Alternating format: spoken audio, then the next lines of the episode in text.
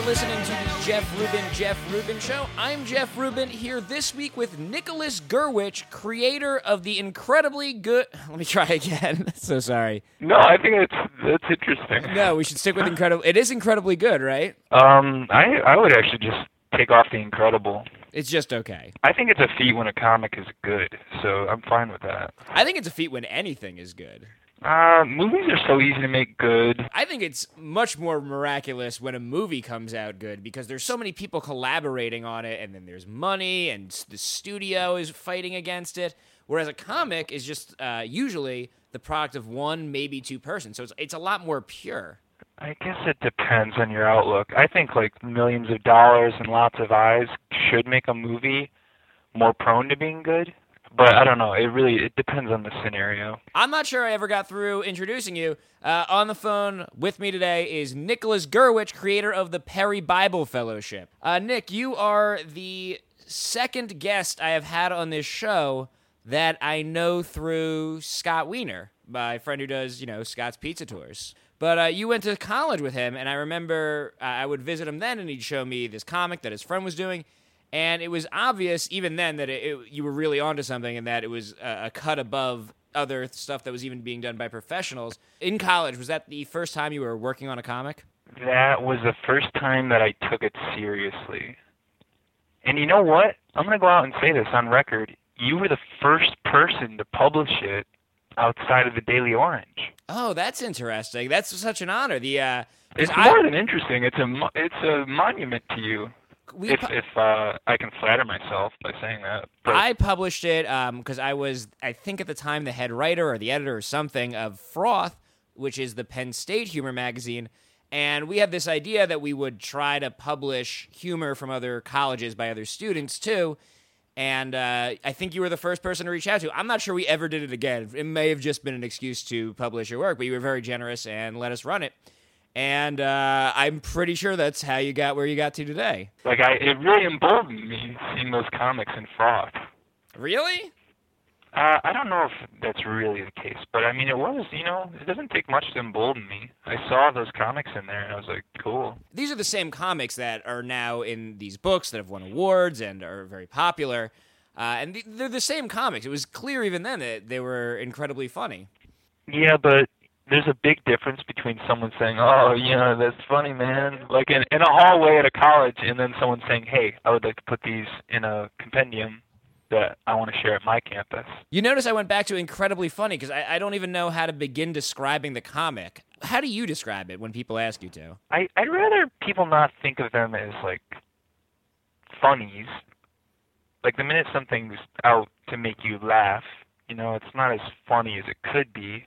Like I don't know. I personally, I'm gonna go. I I want to say I don't believe in comedy. There's drama that makes you laugh, and there's drama that makes you cry. Expl- explain that a little further. What what's Billy Madison? I mean, that's really sloppily done drama, but at times they they cram the drama into these into these fine moments where it's so powerful that you gotta laugh at it. I just when I laugh at something, I'm almost positive it's because it has the same substance as something that's dramatic. I think it's just about the way something's presented that makes it either funny or serious.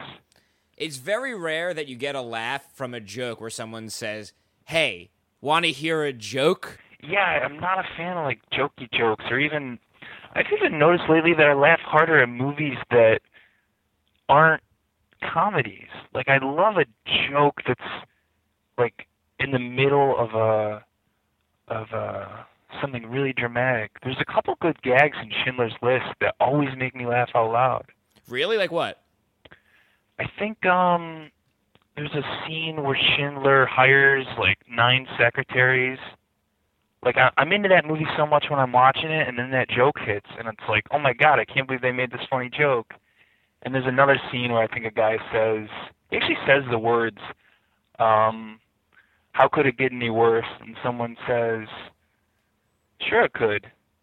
And then like all these people walk in the room that they're that they're living in to make the situation worse, which is something that you'll see on Saturday morning cartoons. Yeah, it's a very classic joke. It's a totally classic joke, and then they do it in Schindler's List, and I think it's like that's the best place I've ever seen it fly. It's kind of funny in that movie. I just like it when people have the balls to be funny, like outside of the, you know, this is a joke parentheses. But don't you think that when people look at your comic, surely they're expecting a joke? They they think in that last panel there's going to be something funny that makes them laugh. Yeah. Does that? Yeah. You sound disappointed. Well, I mean, there's a pattern. I've, I've built them up to expect that. Honestly, though, there's just like this moment where you've you're counting on the story being finished. The story's got to complete itself, and that's that's usually, you know, laugh-inducing. Would you ever do a serious Perry Bible Fellowship? So far, they all have s- something that I think could be construed as a joke. Would you ever do one that you didn't think was funny at all? I'm gonna come off really unpleasant if we talk about this because I have so many weird theories. But like every one of them is, every one of them's a little drama. Comics seem like a bad medium for pure drama. By that I mean short, three, four panel comics. I don't know exactly how you would qualify the size. Obviously, graphic novels and stuff like that are great. But when I think about dramatic comics that tried to do something in the same format you do it in, I think of like Prince Valiant and Mark Trail and that kind of thing. Do you remember Matt Solda's comic Oh, I from love the Dio? Yeah, Matt uh, is our friend uh, who I Matt Scott and I went to high school. So uh, when I was visiting in Syracuse, I'd be visiting and I'd stay with Matt and Scott. And I'm so glad you bring that up. Matt did a comic.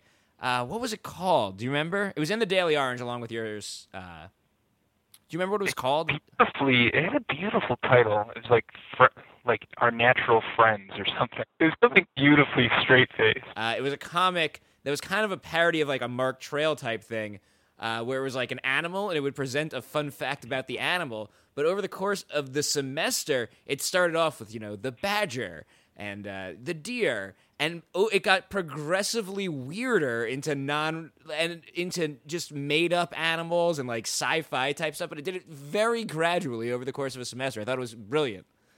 Yeah, occasionally they would be dramatic though, and they would end a comic by saying, you know, this creature could, you know, bore an inch into your skin. But that's what I remember uh, whenever I went to Syracuse. Uh, there were it seemed like this incredibly uh, talented collective of people because there was Scott, there was Matt, there was you, uh, there were the Spinto Band dudes, Ra Ra Riot, and and I'd never even met your cousin Dan, who I've now seen every day for five years, uh, and David Young. And how do you look back at your college experience? I think we probably all know each other because we were, you know, drifting in a common way away from what most kids were at that college.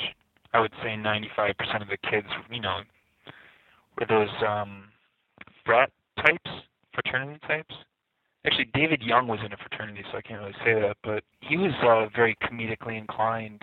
We, I don't know, I think just like-minded people come together. I don't think we were, there's more funny people at that college than anywhere else, but I think there's so many unpleasant people around that, you know, the like certain people had to drift together, had to find one another. Even though uh, the comic is done exclusively by you, in the book I noticed that uh, you dedicated to three people who you worked with uh, all the time on it. And it seems like you're a very collaborative person. I can remember um, times where you would send out kind of beta versions of comics as they were in progress and ask for feedback to, you know, kind of get the joke where you wanted it. It's kind of always been that way. I think the very first comic that I did, even as an experiment, was um, a collaboration with Dan Wrights where we had two comics like intermingling.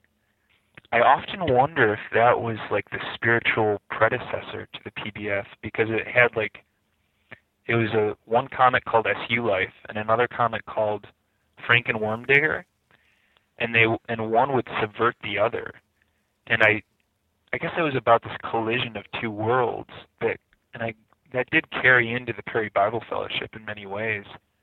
And even right from the get go, I was working with Albert Birney and Evan on figuring out where those first comics had to twist. And yeah, it's it's been a, a touchstone of the PBF ever since that I like to just get other eyes on it, make sure it's really funny. Is that unique amongst comic artists? It might be. I know Gary Larson prides himself on not, you know, working with anybody else and you know, not taking a ton of notes from his editors, but I don't know, you'd have to talk to people. I think it should be less unique because so often great ideas come from every which way. It's also with comedy. Um, usually, you have to screen it or you got to test it out. You got to see how people laugh at it, and as soon as you put it in front of an audience, uh, you'll you'll immediately see. Even just uh, if you're not even staring at them directly, you can feel them reacting to it, kind of. And, you can and, feel it in their vibrations, man. And especially if they don't laugh at it, you can find out what it needs. I think as quickly as like a minute turnaround, I've shown someone something, had them not laugh, seen the particular way in which they didn't laugh, and then found myself able to conjure up something that would help them out. You would work on a joke. I, in the few times I was exposed to this process, you would you would work on a joke and then just refine it over and over again until you got to the point where it was perfect. And sometimes this process would take weeks or months what was the comic that kind of took you the longest to get right? Uh, longest to get right. You know what? The Weeaboo comic took a while. I think that spent like a a summer.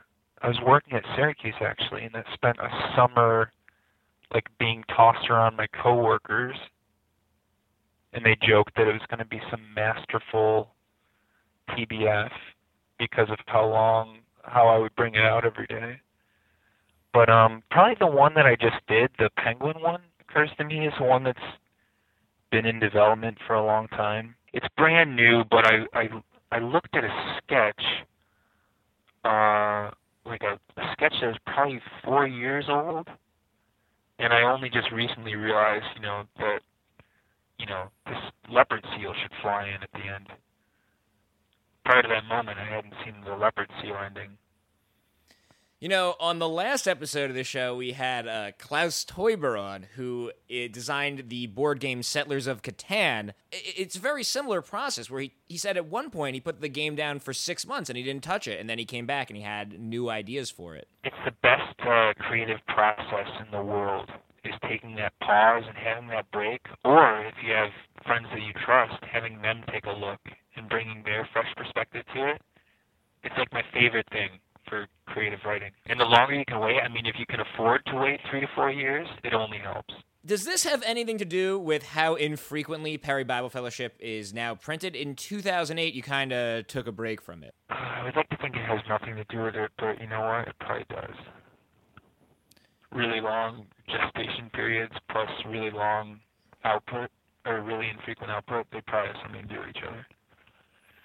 Um, I don't know. I don't. I think it more has something to do with the fact that I'm busy doing a lot of other things. What are some of the other things you've been working on? This week, it's been a lot of writes and rewrites for a cartoon show that um, we're hoping to get Cartoon Network more interested in. My writing partners and I. And um, in the past months, it's been a, a live action comedy TV show, and then you know I love movies. I uh, I write a lot of movies in my spare time too. So you are working on TV shows. You're working on movies. Are you aware that if Cartoon Network picks up this TV show, they're gonna expect one every week? Um.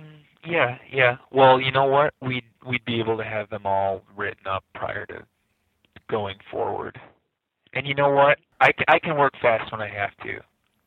For any possible employers that are listening, I can work ad man when I want to. Have you been through this process before of pitching shows to networks, and how has that gone? Uh, we just did a week in LA doing meetings, and it's um, it's kind of fun. It's kind of fun when people uh, start to understand them. Do you find your comic opens up a lot of doors for you in LA? It it does, but I mean the methods. That kind of humor also closes a lot of doors too. Like I think PBF humor is a little bit challenging and it's dark. A lot of weirdness goes into it, and it's very dark, and some of it's a little bit miserable. So I worked with a lot of um, on a lot of possible TV projects over the years, and at the end of the day, the projects are almost like a little bit too weird. And so I had I up up until this week where we were in LA, I've had very low faith in television being able to embrace a really weird idea. But um we'll see. Maybe there's hope. For me, there's hope. Do you find that frustrating coming from comics, this world where you can draw anything you want. You, can create anything you want. No one's going to stop you. You are, and you had complete creative control. Uh, yeah, it does spoil a person. Like I, I think I'm, I might be a little tough to work with in that regard because when I undertake something, I want to be able to uh, control the actors as I would control, you know, a character that I'm drawing. But um, I'm learning a lot, especially working on Trails of Tarnation, um, about you know how to generate performances and how to how to work with people really well. And that's that's one reason that I drifted away from the comics is that I I wasn't working with people the way I wanted to. Like um I think with a comic you spend like most of your hours alone like working without people and it's I don't know, it just felt not as exciting as other things I want to do in this life. Are you interested in just writing these shows? It sounds like you also want to direct them, and uh, just knowing you and uh, seeing the, how you know how detail oriented you are, I imagine you want to produce these things and really be responsible for the whole product too. I really, I really want to make movies. I've got a, a bunch of movies that I gotta make before uh, I leave the planet. What's stopping you? Money? What's stopping me? Um, maybe courage. Maybe I need more courage. If I was properly insane, I would just start making them. But I, I feel like I need a little bit of money to make them properly. And I also would like to be a, a really good director when it comes time to direct them. What movies do you see now that you think I want to make those kind of movies? Or are there no movies you see today that you want to make? I'm going to bring up Pixar because I know you like Pixar. yeah, I think they are the most responsible filmmakers on the planet. They tell complete stories, and the kind of character transformations and transferences of truth that are in those films are among the finest going on. I love Pixar. Who doesn't? But did you see Cars too? Um, I'm gonna I'm gonna let this statement to apply to the ones I've seen, and I haven't seen Cars two. Are you going to? Uh, yeah, I think eventually I'll probably maybe I'll do it'll be a double feature. I'll see that and Cars one at the same time. Cars one's not bad. You should check out Cars one. It's pretty good. Say what you will about them. I I feel like they the way they worked on them they probably had a lot of fun and they paid attention to a lot of details, even if they missed some, you know, some bigger, broader points because they were doing a favorite Lasseter. They probably really paid attention to a lot of important details. I can't be the only person who thinks that a Pixar style movie written by the man who put together the Perry Bible Fellowship is a very exciting prospect. I um I would love to get there eventually. I, you know what? I wrote, I wrote a little thing that I wanted to pitch to Pixar. I wrote like, um, you know how they do those little animated shorts before the film? Yeah, sure. I've got one. I think I might just draw it up and like bring it to their front gate. I might just like give some paintings to them or something to try and sell it. You must have fans over there now. I tried to um I almost snuck in there with my friend Margaret one time, and um, we uh, we were able to get in ultimately because we were invited. But um, I I know a couple people over there, and I strangely I met Pete Docter when he visited Rochester somehow by by random chance.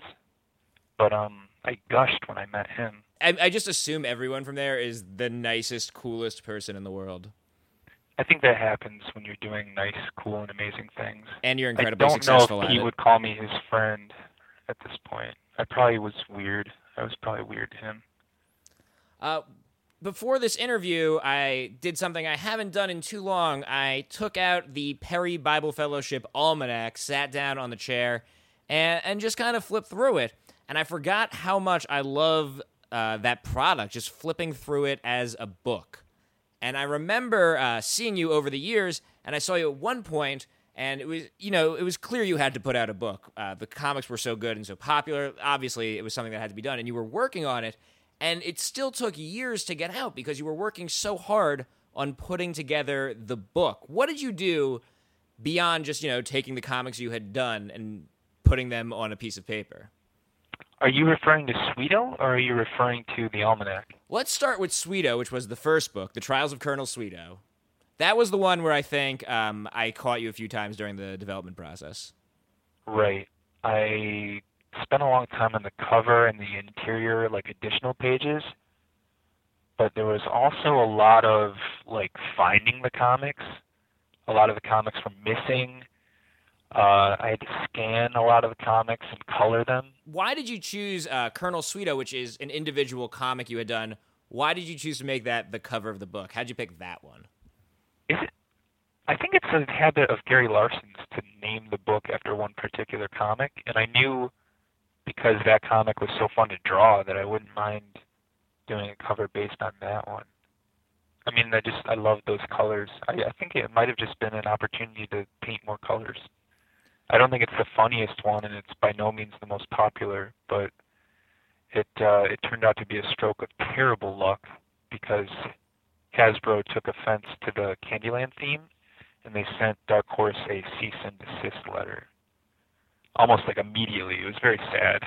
Like right after it sold all these books, they wrote the letter, and we had to uh, get it off the shelves. So what you're saying is I should hold on to mine because one day I can sell it on eBay. I've noticed that there's like a couple being sold. There's a few being sold online still, and they're they're kind of priced more than the cover price at this point. I assume maybe someday it'll be a collector's item. I actually have the uh, one you published in college. I guess you self-published. I'm assuming. Uh, yeah, yeah, that's uh, that's photocopied. And I have a copy of that, and I've seen it listed on Amazon for a hundred dollars or something like that. That one's a collector's item too. I want to know who gave, who got rid of theirs. Who didn't like it that they are getting rid of it? You should check on Amazon. So, uh, at least a while ago, you know, you search for Perry Bible Fellowship, and I, I don't know how they gave it like an ISBN number or something, but it shows up there. That's sad. That saddens me. Although there was one kid who bought two and said he would hold on to one for a. Uh, now that I'm thinking about this, this kid Andrew said he was going to buy two in case they became collector's items. Maybe it's him. It was him. It could have been him. Do you have a preference in in your mind? Is the book the way to experience the comics, or does it not matter if someone reads it online or wherever? Um, I like book just because there's you know not other websites behind it. You know, you might be able to have more uh, of your attention devoted to it. So yeah, I'll say book. Just because of the experience of reading it, not so much the tactile quality. Uh, you know what though too the seeing it on a page is nice. I think for some reason you can see a lot more on a page than you can through a series of pixels. One thing I remember uh, the first time I saw you working on a book is you were telling me about it, and you were telling me about all the new stuff you were going to do. And then, because your eyes really lit up, you were like, and red ribbon bookmark built into the spine. I was I was pretty excited with you were so excited about that.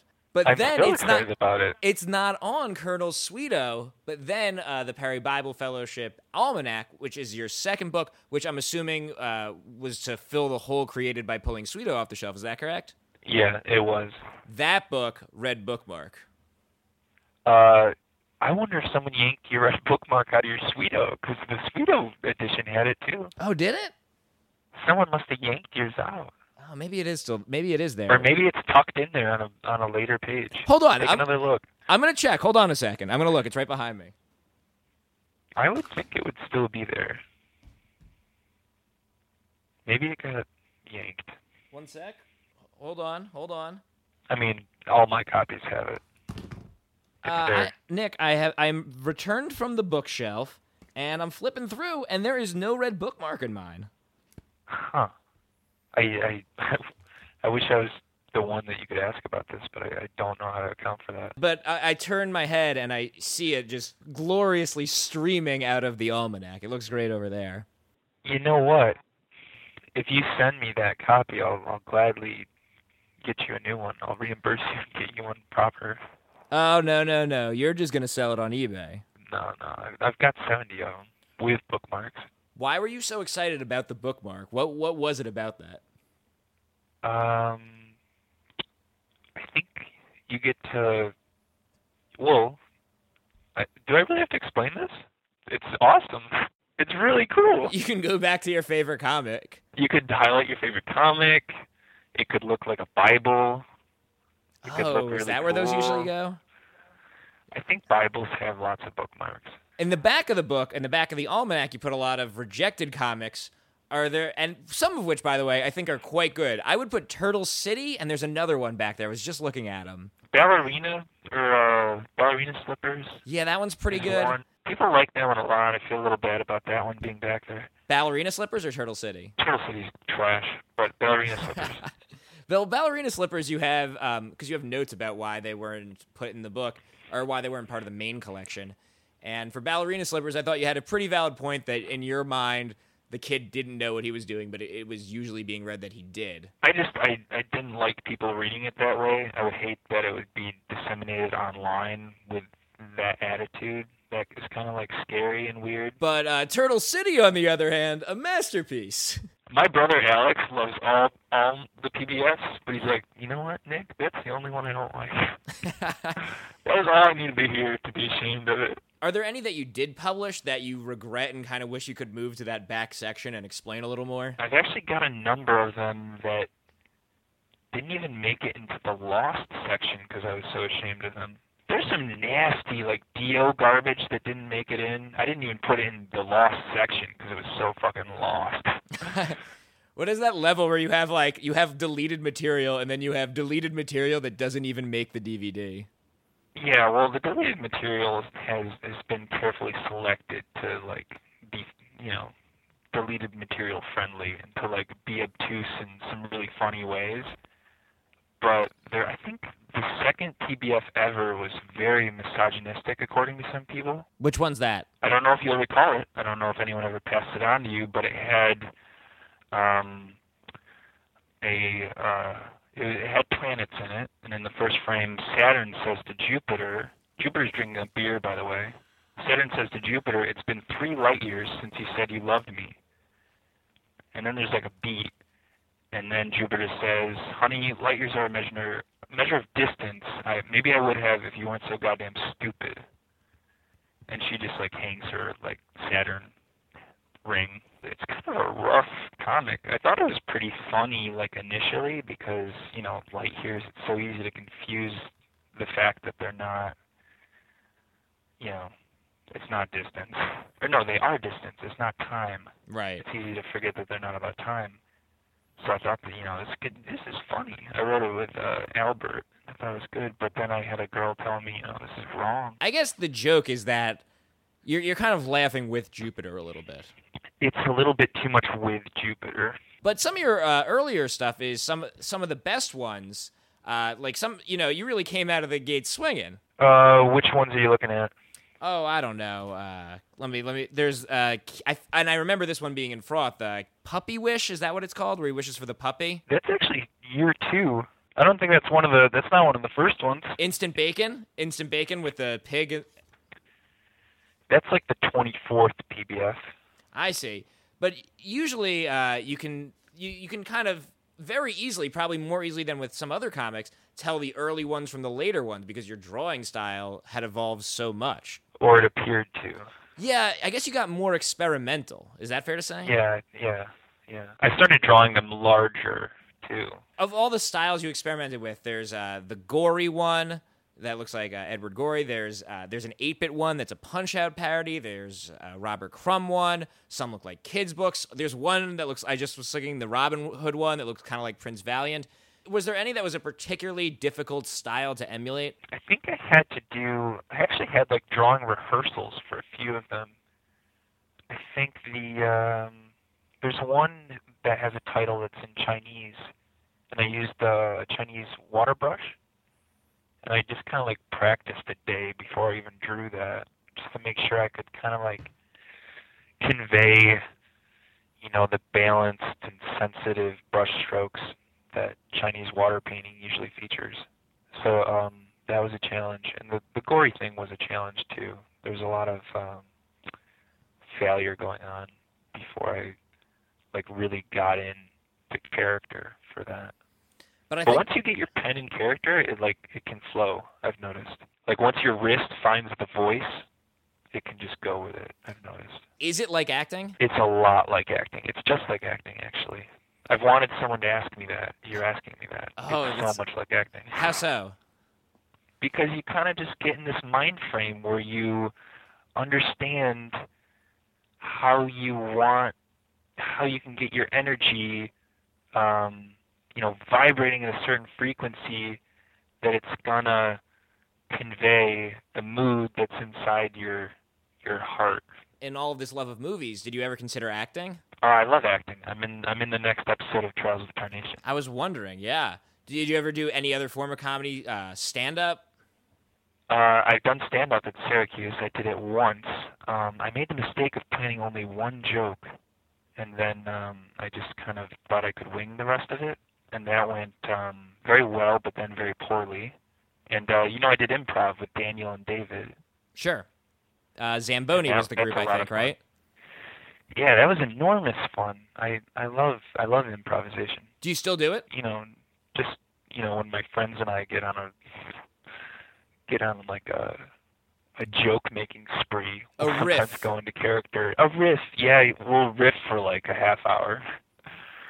You mentioned uh, a few times now Trials of Tarnation, and I was kind of saving it because I, I definitely want to talk about it.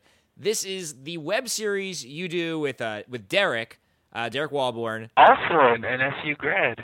also an SU grad. Um, he's also written for College Humor. He did that Huey Hog article on College Humor, which is one of the most popular articles that's ever been on the site, I think. And and influential it seems. very influential, um, and that's in our new book too. And uh, he, uh, and also I remember when I was watching Exit Through the Gift Shop, he randomly popped up, and I texted Dan to see if it was the same one, and it was. Uh, and you guys are making a web series. Tell me about that. It's a web series, but it's also a movie. We've we've realized within the past couple episodes that it's going to be a movie, and that we're going to shoot supplemental material. And when all these web episodes come together, they're going to tell a full story. Oh, they've gotten uh, a lot more ambitious, and every because they're so handcrafted, like, it seems like every moment, every extra shot, uh, you can see so much more effort going into it. It's not just uh, a long. I, I I don't like that people are seeing effort into it though. Like you shouldn't be thinking about, oh God, like how much Uh, did they put in this? I mean, well, first of all, hold on. You are shooting this on film and then getting it onto the internet. You have to be the only person on earth that's doing that at this point. Yeah, that's probably true. What kind of camera are you shooting on? We have an Arri BL and a uh, a Bolex. Uh, and so it's p- part of the, which is obviously the difficult way to do this. You know, there's a way to shoot it on modern equipment and then make it look uh, like that. Though not, I'm not saying it'd be as good. I know um, it wouldn't be. It wouldn't be quite as it, authentic. it could be better. Who knows? But we've we've uh, we've started this, and I think we're gonna finish it that way for whatever it's worth. but every little moment of it is very um, there, there's a lot of art in it which i, I, I hope i didn't I, I like seeing uh, all the work that went into it kind of and uh, the the you know nothing is done lazy like you can tell that every frame has been handcrafted It's a little bit troublesome when it comes to um, our production schedule. This next episode has a train wreck in it. It has uh, three new characters and um, a starry sky and a sword. It it's pretty um, it's pretty ambitious, but I, I love the way it's looking. It's really coming together. why do you shoot it on film Um, I don't know. I have a lot of masochistic tendencies, but I honestly, it it looks good. It looks very good. it does look very good uh, it, it looks uh, i don't know why it reminds me of this it almost reminds me of a gumby cartoon does that make any sense to you Oh, you know what? I could maybe feel that a little bit. There's something like a little bit like ominous and sad about it, and it's it's kind of of that era too of uh, there's and something maybe that mentality. Yeah, and also there's stop motion animation in it. Right, right. There's that. So your goal is you're gonna take all these, put them all together, and then that's going to be a movie. Um, you might be skeptical based on what we've output right now, but um, the fourth episode should make it a little bit more clear that there's a substantial plot uh, percolating beneath uh, beneath these three episodes. Do you have the rest of the arc planned out? Yeah, and boy, is it exciting. How long do you think it's going to take you to finish the whole project? Probably 18 years. Because they've been coming out fairly slowly. Is that fair to say? Or Uh, not, not with any actually, it's fair, regularity. it's fair to say that they're coming out very slowly. but uh, we might we might try to do a Kickstarter campaign soon to try and get it done in a timely manner, which would be great for all of us and great for our lives and easy on my wallet. I'm sorry I keep going back to the fact that shot on film, but I, I, I, I, I'm very curious. How do you edit it? It is edited not on a flatbed, unfortunately. I, I assumed it wasn't, but you know, the more we kept talking, I started to doubt it. If you know anyone that has a flatbed, I would love to edit it on a flatbed, but it goes into my computer, and I do it on Final Cut. The only reason you're not editing it with a razor blade is simply because those tools aren't available to you. I haven't properly explored whether they are or not. Actually, I, I inquired at Syracuse whether they had any left, but I mean, yeah, it's not around, man. If if I had one, I would definitely probably consider using it. Do you consider that you're putting them on the internet when you're writing them? Are you writing for the internet as a medium? Or are these just short films to you? Early on, it became apparent that it wasn't for the internet. Like the way the way it was edited, it was we kind of edited it, it communally, and uh, Jeff wanted this emphasis on the characters, and he wanted to have character development. I think if it were just for the internet and it weren't going to be something bigger, you know, these first episodes should have been, you know, more like a minute apiece. But um, the decision's been made very slowly that it's going to be something bigger, and because of that, we're just going to go very big. And I think episodes from now on are just going to really feature some character arcs and um, be as much about being funny as they are about lending curiosity to what's to come. Your website, uh, I remember trying to talk you into adding an RSS feed back in the day, and I was just looking at the interview in the back of your book, and you talk about how you're not really into social media. But then, uh, you know, when we're uh, right before this interview, I went back to your website to look at some of my old favorites, and I noticed that you now have a Tumblr, you have a Twitter account, and you have all these. Or you don't have a Twitter account, but you have a share on Twitter button. But there is a Tumblr, and there is an RSS feed, and uh, there's at least one other way to keep up with the uh, content. Oh, there's a Facebook page, and I'm wondering, Right. did, That's that's a really sad thing for me is that we have a Facebook page now. what what changed? How come you uh, started one? Um, Jordan, who I I co-write uh, a lot of PBFs with, uh, he put a lot of heat on me to you know get Facebook activated, but it comes down to the fact that I want to try and do a Kickstarter for Trials of Tarnation soon, and I want to make sure that we can uh, appeal to many people as possible. I probably shouldn't say it to the PBF fans. I mean, maybe the Facebook the Facebook is a good thing in your opinion? No, I think the PBF fans, uh, I, do think it's a good thing because I think the PBF fans, like myself, when they hear you need uh, a Kickstarter to make this thing you want to make, I'm excited to hear that you want to do that and I'm anxious to help out. And I know I'm not the only one. I think there are people out there that when they hear that, um, that know your work and love your work, they're going to want to help you. You just need a way to get in touch with them. And that's, I think, what the Facebook page is for. Yeah, maybe that can help this. I- Definitely. I, think that's the that's the idea. The, the idea is just to share a little more. I've been I've been anti Facebook, um, I guess my whole life, but um, you know, certain tools probably accomplish certain things. I'm I'm ready for it. I'm ready for the challenge. How have you felt about it thus far? I, I don't know. I just don't like it when I look at it. That's all. Do you I not mean, like it's- looking at, uh, you know, the people you went to high school with and the people you know, or is it managing the Perry Bible Fellowship on Facebook? I just, um, I guess it's just a, the amount of text. I don't know, seeing people with people with their little faces and little boxes on a big sad white blanket of text. I don't know, something about it just looks sad. Well, I think you, uh, I don't want to say you need, but I think you could definitely use, um, and it would be appropriate for you to use a tool to reach out to these people who are into your work, and you could help that um, get them to support, you know, the next thing you want to do. but it doesn't have to necessarily be Facebook. There's Twitter. Um, you also have the Tumblr going. I, I hate I hate Twitter more. Really, I think Twitter. God, I think Twitter is almost it's a little cleaner than Facebook in that you know. You know what? That's what's so dangerous about it. It is perfect. It is beautiful. It's so tasty. I'll be the first to say it's enticing and. But um, I think that's what repulses me about Facebook is that it's so easy and wonderful and functional. Something about it just scares me a little bit. Well, I, I I might be wrong about all of this. No, I don't. I don't think you're alone with your concerns. Tumblr maybe seems like a Nick Gurewitch friendly medium. It's very image based. I like how quiet it is. It's relatively it, it's designed for. I, I think I've heard it said that it's designed for hipsters. I think that's who made it popular or you know who got there first, but I don't know that it was necessarily designed for their use exclusively. I, I do find myself enjoying it. I, I think I I think I aspire to be a, a hipster to some degree. What do you mean you aspire to be? Like, uh, well, Tumblr's cool. Hipsters are cool. Do you think you're cool? Working on it.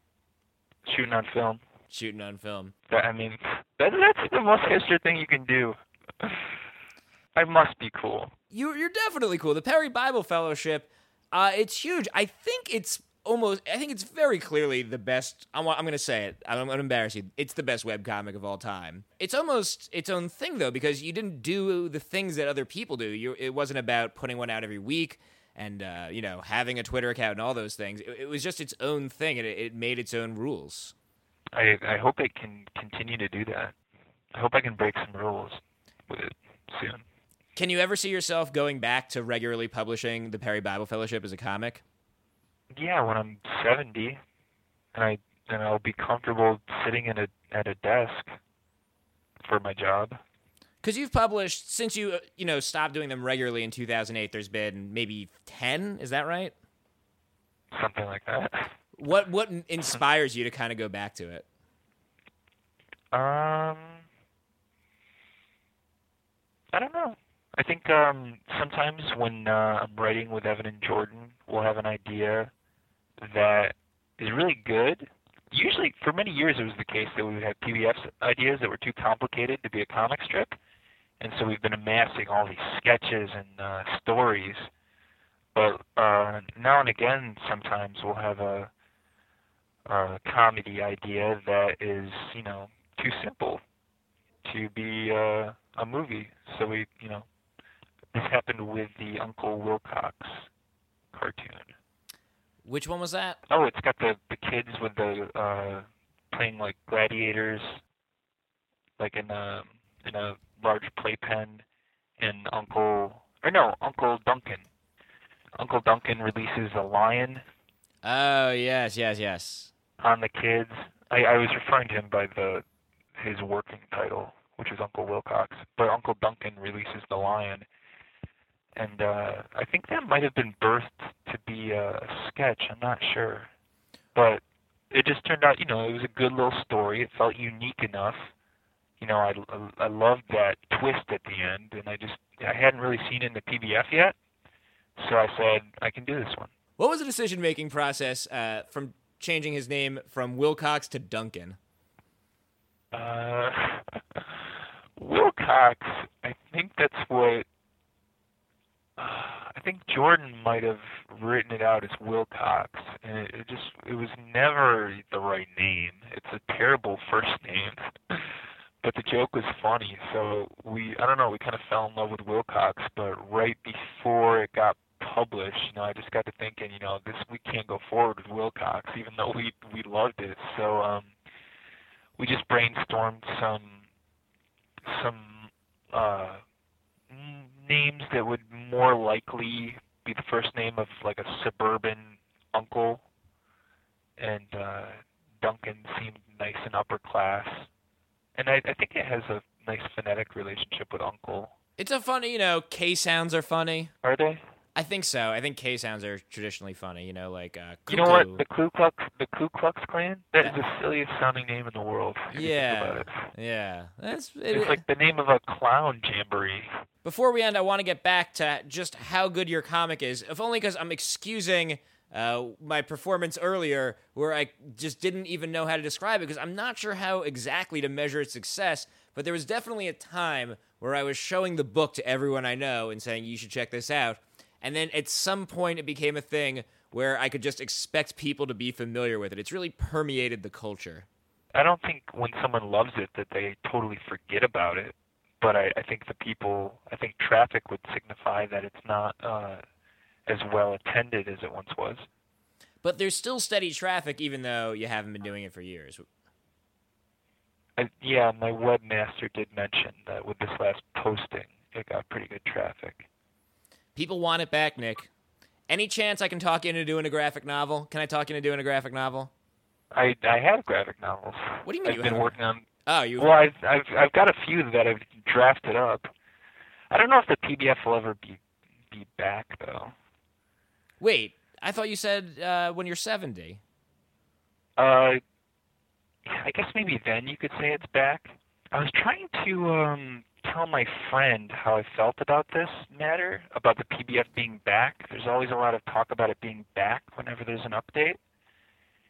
And uh I tried to tell him that it's it's similar to sex and that if you don't have sex for a year and then you have sex, you don't have to like shout and dance around and say sex is back. Sex is back, you know? It's back. It's it's no, it's just that you had sex. And the PBF I don't think is ever going to go weekly again. Maybe it will when I'm 70, but until then these like these new comics are just going to be like you know, events that are a little bit isolated and that just because, you know, me and the the audience make love and in, in the midst of these events, so to speak, it, it, I don't know if it signifies that there's any return to a, a certain pace. It just happens. I guess not, but the thing is, I think there's very few people that could release one small three to four panel comic. I don't mean to call them small. I don't mean to belittle them, but you know what I'm saying. One comic strip. That's what I. That's how I describe the size. I don't think there's many people that could release one comic strip every six months or so, and every time they put one out, people are interested. And I think you're going to be able to do that for a while. I think that speaks to the body of work that you've developed. That I think for the foreseeable future.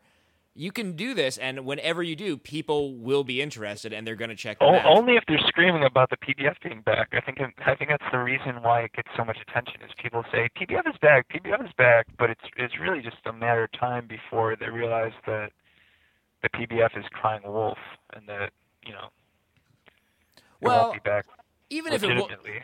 you know, even if it's not back legitimately, I still, for the rest of time, want to know whenever you have a new comic out. I, I even if I can't, even if they're not weekly, I'll take what I can get. that's great. That's I would love. That's nice to think. I think I'm not the only one. Uh, thank you so much for you know making time to talk to me tonight, Nick. Uh, we've seen each other. I enjoy talking to you. I know we've seen each other so many times over the years, but I feel like this is the first time we've sat down and talked for a straight hour, and it, it was really a Oh yeah, legitimately. I yeah. Um, we'll have to do it again. Yeah, let me know when you're in New York. I'll uh, I'll keep you posted. Always good talking to you, Nick. Thanks again. All right, man. Take care. You too. Don't stop listening just yet because we have another follow up interview for you. I am here right now in the flesh with Patrick Cassels. Hey, Jeff. Thanks for having me back. And uh, Pat and I, at the end of August, we had an episode where we talked about all the summer movies, but there was one that neither of us had a chance to see, which was Pirates of the Caribbean 4. And considering how completionist we were with all the rest of the movies, the fact that we didn't get to see it maybe says something about how excited we were. Right, right. We wanted to see it. I feel like it was just fate kept us out of the theater. Yeah, like I just didn't want to try that hard. But it's out on DVD now, so we have seen it, and we can now report that you don't have to. Or uh, that was my thought. What, what did you think of the movie? Uh, I, I was not a huge fan either, and I the more I think about it though, it, it made me realize how much of a fan I actually am of the original three, which is something I might not have said six months ago. I love the first Pirates of the Caribbean movie. I think that's a wonderful, fun, breezy movie. I can watch it anytime. I don't hate the second and the third one, which I think puts me above average for most people. I think they are not particularly well liked. Well, you know the thing about the second and third one, they weren't they were bad. There were things bad about them, but they were bad in a way that blockbuster sequels usually aren't bad. They're not lazy. Yeah. They're not like they weren't just like writing a lazy just repeating the same plot. They they, they just all they just built upon the first, the second movie, the third movie, and it's just bad in a different way. That's kind of impressive. They just crammed everything in there. I thought what was interesting about Pirates of the Caribbean 4 is that it seems like to an extent they took the lessons that they learned from the second and third one because you know they got rid of Orlando Simplify Bloom. the plot. But Simpl- they didn't yeah. really simplify it. It's just as complex in the second and third one. There's this scene in, in this is in Pirates of the Caribbean 4 where they're walking to the Fountain of Youth and uh, Penelope Cruz is ex- who by the way I, is she was she ever a good actress? I'm not sure. And Penelope Cruz is Penelope Cruz is explaining to Johnny Depp that she Johnny Depp says something like, "Okay, so there's two cups, and the mermaid's tear goes in one cup, and whoever drinks the other cup gets the life of." it. And I was like, "Uh oh, I see where this is going." Yeah, I mean, it was nothing. It wasn't as epically complex as the third one, where you know it's just these three movies tying in each other. Uh, I do agree that it was pretty complicated. Th- The There's, a, first a movie, scene, yeah. the first Pirates of the. Caribbean movie has this great gimmick where if you steal the gold coin, then you are cursed and you're Yeah. a zombie. And with that very simple rule, they have a lot of fun. A lot of like fun kind of mechanics just spring out of that. Like Johnny Depp steals it at an inopportune moment, right where he gets stabbed. So then he, you know, saving himself. And they have a lot of fun with that one simple rule. And this movie, it's so it's kind of the same thing. They're trying to recreate these like Fun, yeah, these yeah. fun like There's this scene I think in every, every one of the sequels where three or four characters are like standing opposite each other and all of them can't do one thing and they're throwing things between each other. And it's I think in their brain it's like isn't this a fun set of circumstances? But for me I was kind of like wait what is who who needs the chalice and who can't fire the gun and who's dead? I don't think it was that complicated. I got I think that's maybe where we disagree. I thought it was um, I do I wish it was more complicated actually that sounds probably insane but It felt like a lot of it was working backwards. Mm-hmm. Like that scene where they're explaining the cups and how you have to have the right thing in the right cup, even though Yeah. the cups like that's obviously they had a scene they wanted to end with and worked backwards to get there. And a really good example of that is uh, in the movie. Uh, Blackbeard has to convince Johnny Depp that he's willing to shoot someone for whatever reason, and Johnny Depp doesn't believe him, and he says, "Okay, well, I'll tell you what."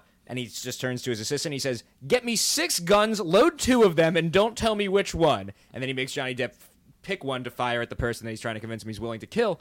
Uh, and I was uh, watching it. I was like, "Pick load two of them. Who? Would, why would he say load two of them?" Right. And then Johnny Depp's like, "Oh well, they're not loaded," and he fires one of the air, and it's load, and it, it goes off. And I was like, "Oh, that's why he said to load two of them, so Johnny Depp could have this moment where he fires the gun into the air." Right. Well, that, clearly Blackbeard knew that Jack would do that. And Always one step ahead. Always thinking one step ahead in the Pirates of the Caribbean movies. They also, you know, I think they recognize that the uh, Will Turner, uh, Orlando Bloom, and Keira Knightley plot was kind of dragging the movies down, which was correct. Mm-hmm. But then they replaced it with this other priest who's even less interesting and more bland. Yeah, there there was the uh, yeah w- kind of an odd religious theme going through that movie because there was the the priest and then and this was uh, the very I, I was I almost appreciated the randomness of it but when the Spanish finally show up to like claim the fountain of youth he actually just destroys the chalices remember because and he's Yeah. like he's like only God should have only Christ should have power not your pagan gods it's like what it's like whoa calm down Jerry Bruckheimer stop giving your two cents on the you know history of Christianity There were parts of the movie I liked. I, I thought the mermaid attack was pretty cool. Probably the best mermaids I've seen since Hook. Well, I think that was that was probably the best part of the movie because it was the most supernatural part and the most imaginative. And that, that's the, another thing I like about the, the first three is just how they had this awesome like gothic fantasy mythology stuff, and it was just such a such. I got whiplash because it it slowed down so much from the third one. The third one where you have like uh there's you know he's in he- he's in he's in like weird desert hell with 35 copies of himself. There's this uh, pirate ship fight in a whirlpool. Yeah, there there's are a god. I think monsters. there's like a god rises off the ship, right? Isn't the Yes, voodoo lady? She, yes, she turns out to be yeah. And then in this one, it's just like you know, uh, he's just it's it's such a step back. You know, it's like oh, Blackbeard has the Blackbeard can move ropes around his ship at his will, with a sword. which isn't explained. Oh, I actually kind of like that. I did like uh, one of the main reasons I wanted to watch this movie, which I didn't think was going to be great, was uh, Ian McShane as Blackbeard. Ian McShane is Swearengen on Deadwood. Yeah. And when I heard he was playing Blackbeard in this movie, I was like sold. And he really is Swearengen the pirate with cleaned up language. But I was watching the movie, and about 45 minutes in, I turned to my girlfriend, and I was like, "Isn't Swearengen in this movie? It takes a while for him to show up." Oh yeah, yeah, yeah. It, it was the shortest of the bunch. I feel like it was. I think it was like a a, a, a slim two hours and fifteen minutes. Um, I thought that it's funny you mentioned E. McShane though, because I think one kind of interesting thing now that they've gotten rid of Orlando Bloom and Keira Knightley, and they not including the, the the priest that they've replaced him with, who's not really a big part of the movie. Um, you now have a, a series of big budget adventure movies starring Geoffrey Rush, Ian McShane, uh, Johnny Depp, and uh, and the that mutton chop pirate who's like just a supporting player, and the rest Yeah. of him, he like he's a main character now. There's a whole subplot. Yeah. It's just him and Barbossa. So it's like Geoffrey Rush and this British character actor running around. Like you never think like this. You never think a, a Orlando Bloom franchise would go in that direction. I'm, I want to call out Pirates of the Caribbean for gross misuse of the word zombies. There's already too much zombie stuff out there with people calling things that aren't zombies zombies. I think maybe it fits the very traditional Caribbean definition of zombies, but uh, Yeah, I believe it. He said they, they never. He said they've been zombified. but they're basically just big strong dudes that don't talk a lot. Like they could have just been silent characters and it would have been fine. And what what, what was the glass coffin? Remember, there's a glass. It's I very, honestly don't. Uh, Blackbeard's power is very abstract. They don't really explain it quite quite a bit. Like he himself is supernatural, and yet he wants this like chalice of eternal life. It's kind of strange. Do you think they are going to make Pirates of the Caribbean five? I, I don't I'm not sure. I mean, did this one make money? I guess that's the I big think question. it made some money, but it looked like it, I'm like I'm sure no one broke on it. I think it's as far as I can tell, it's pretty much up to Johnny Depp. If he shows up, they're making that movie. I, I I imagine they will, but they kind of hedge their bets. Unlike Pirates of the Caribbean 2, this one ends pretty, you know, has a complete end. They, they all well, they all end with. I guess spoiler alert. spoiler alert ends with Johnny Depp wanting more adventure. but you know, they, they they they have these great endings that could if they wanted to do another one, it would totally make sense, but if not, it just has this nice adventurous sort of finale line. The problem is they should have ended it with the last one. You can't end with 4 Yeah. going beyond three movies, you're committing to making an eternal number. I couldn't agree with you more. I I want to thank you though because the other movie that I hadn't seen but you had when we recorded the episode was Attack the Block, Oh, yeah. which I saw based on your uh, extremely passionate recommendation, and it was totally fucking awesome. You were right. And I just want to re. I, I almost don't want to talk about it because when we were recording the episode, we were talking about how much more fun Planet of the Apes would have been, which we both really liked. And I think now that I have some distance from it, I actually like that movie a little more. We had recorded that episode like immediately after seeing it That's cool.